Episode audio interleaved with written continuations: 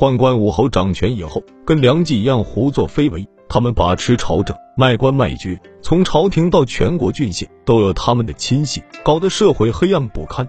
当时有一批士族地主出身的官员不满宦官掌权，主张改革朝政，罢斥宦官；还有一批中小地主出身的太学生，因为社会腐败找不到出路，也要求改革。他们批评朝政，对掌权的宦官和附和宦官的人深恶痛绝。公元一百六十五年，陈凡做了太尉。名士李英做了司礼校尉，这两个人都是不满宦官的，太学生都拥护他们，把他们看作是模范人物。李英当了司礼校尉后，有人告发宦官张让的兄弟野王县令张硕贪污勒索，李英要查办张硕。张硕逃到洛阳，躲进他哥哥家里。李英亲自带领公差到张让家搜查，在张家的家墙里搜出张硕，把他逮走。张让赶快托人去求情，李英已经把案子审理清楚，把张硕杀了。张让气得什么似的，马上向汉桓帝哭诉。桓帝知道张硕确实有罪，也没有难为李英。这一来，李英的名气就更大了。一些读书人都希望能见见李英，要是受到李英的接见，就被看作很光彩的事，称作登龙门。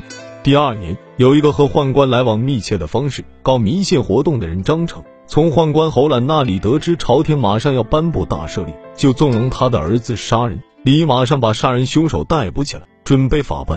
第二天，大赦令下来，张成得意地对众人说：“诏书下来了，不怕私立校尉不把我儿子放出来。”这话传到李英耳朵里，李英更加冒火。他说：“张成预先知道大赦，故意教儿子杀人，大赦就不该轮到他儿子身上。”说完，就下令把张成的儿子砍了头。张成哪儿肯罢休，他要换官侯了。张让替他报仇，他们商量了一个鬼主意。叫张成的弟子劳修向桓帝告了一状，诬告李英和太学生明示结成一党，诽谤朝廷，败坏风俗。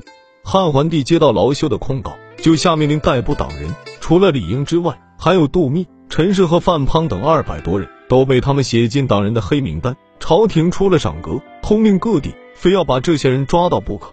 杜密像李英一样，也是敢于跟掌权的宦官作对的官员，两个人的名望差不多，人们把他们连在一起。成为李杜，李英下了监狱，杜密当然也逃不了。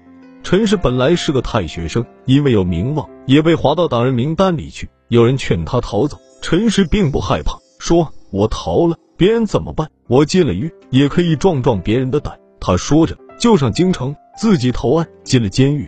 范胖也跟陈氏一样，挺着腰板进了监狱。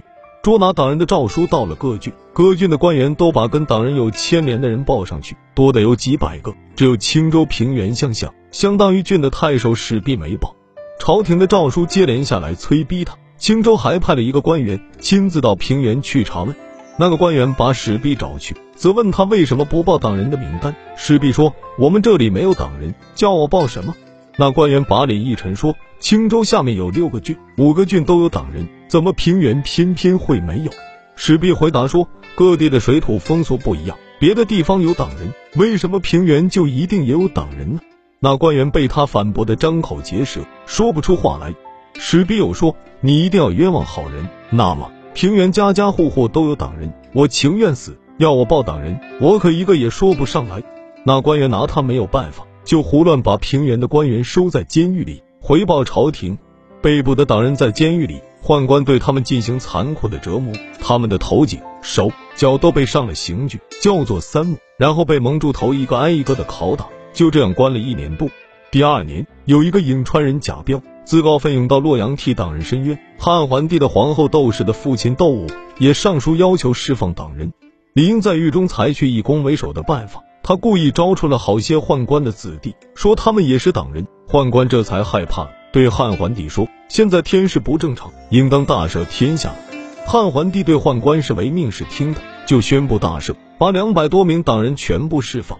这批党人虽然释放，但是宦官不许他们留在京城，打发他们一律回老家，并且把他们的名字通报各地，罚他们一辈子不得做官，历史上叫做党锢事件。